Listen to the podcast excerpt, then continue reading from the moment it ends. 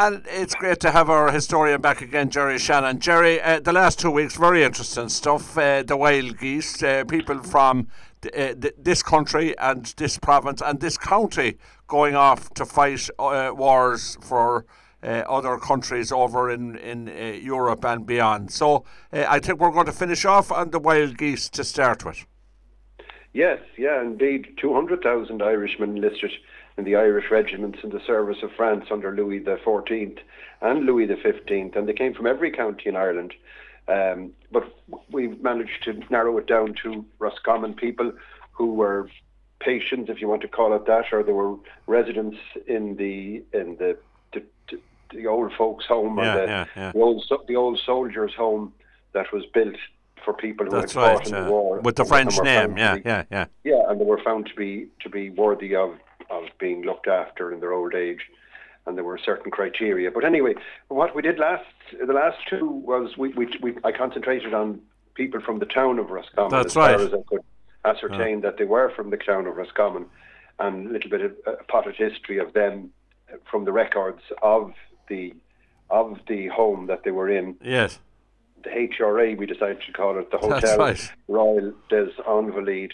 So um, something like Kilmainham up in Dublin for old soldiers, or Yes, yes. um, the yeah, Chelsea pensioners or something like that. pensioners in London. Yeah. So we, we we'll just have a look maybe at the uh, information that we have about people who were also from the county of Roscommon. Right, okay. Although, although we saw that one man, uh, he was a native of Roscommon, they called it, County Galway. They they managed to um, to put to put Roscommon over into into Galway. Yeah, right. Uh, despite that, we do have a fairly good profile of the people. So there was a, there was a man, uh, Tady Hanley. Tady is a, an old Irish That's name. right, it is, yeah. Um, T H A D Y is why way I've seen it spelt, but the That's- French the yeah. French decided to to, to uh, Sadie would have a French twang to it, and it became T H A D E uh, accent or whatever Yeah, the yeah. French equivalent of a father, and then another E, so he became Taddy, probably uh, Yes, Taddy yes. Hanley. Right. So he was aged 60 years. He was a native of Roscommon, and that's R O S K O M A N Right. uh, in Ireland, and he was a, soldier of Preers, Preers Company, the Dillon Regiment, where he claims to have served two years. Right. Uh, his, his right shoulder is crippled by a musket shot he received on patrol near St. Peter and Paul in Flanders. right. He wasn't admitted uh, despite his uh, his injuries, Right. and he was given 19 leaves, L-I-V-R-E-S, which would be the currency to help him on his way. So he didn't get in, but they gave him a few Give him a few bob to get by, yeah. get going. Now the next man, again another Tady, but he's T-A-D-Y. Tady Garan, McGarren is a name I've heard, but he was just Garan, G-A-R, G-A-U-R-A-N. Yeah, I heard that, that too, yeah. Yeah. Uh, he was aged 32, a native of County Roscommon this time, R-O-S-C-O-M-A-N-E. Lots of different variations on the Right, on the spelling. of the name Yeah. by the by the by the French um, clerks who admitted them. So a native of County Roscommon in Ireland, he was a soldier of Lisbo's company, Right. Irish Regiment of Dublin. Now uh, you won't see that too often, but No. the Irish Regiment of Dublin.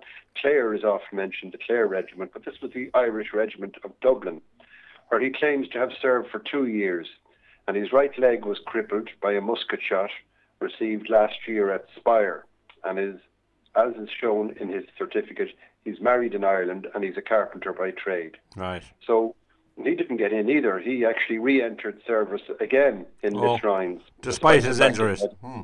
Despite his injuries, he must have maybe. Well, he was a carpenter by trade, so possibly they found they found that they could use his, his trade or his Right, skill right. for something something other than than fighting.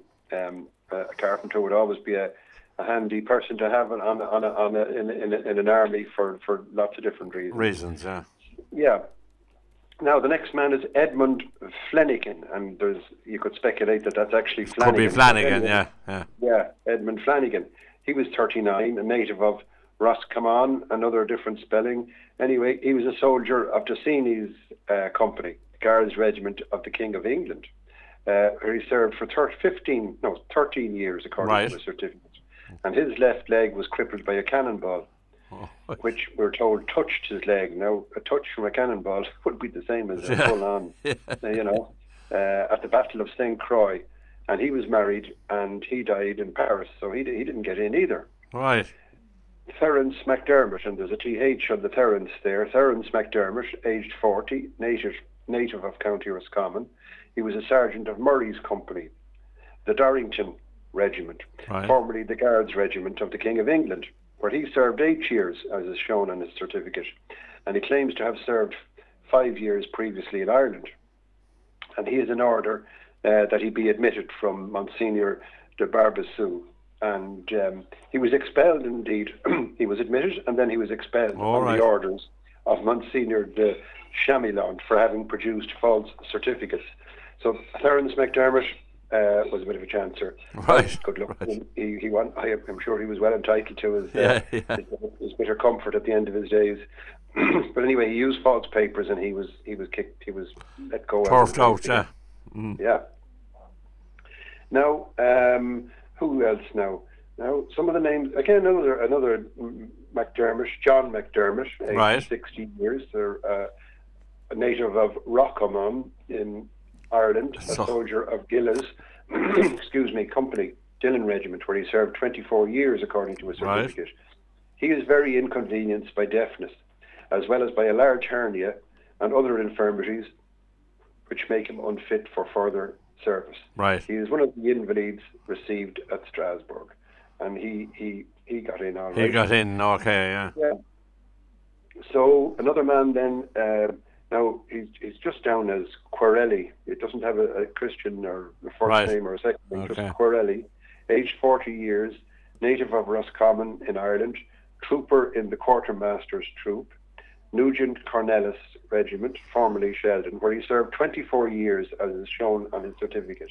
So that was a long time to be in the army. Right.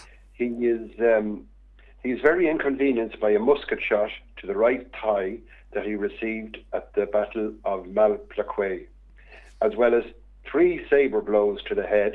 The saber would be a, a sword used Right, by right. A, a mounted soldier on, on a horse, and and a musket shot to the left arm.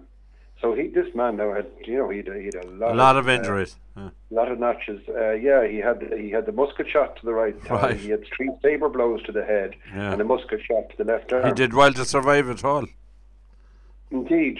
And uh, on the 15th of April 1720, being on the Benoist Company on detachment at the citadel of Arras, he deserted the company and rejoined the Nugent Regiment without prior permission, so he wasn't let in. So he was. This man was was um, he was uh, he was a lucky man to be alive, but Yeah, exactly. regardless, because he had deserted one regiment and gone to another, he didn't get in either.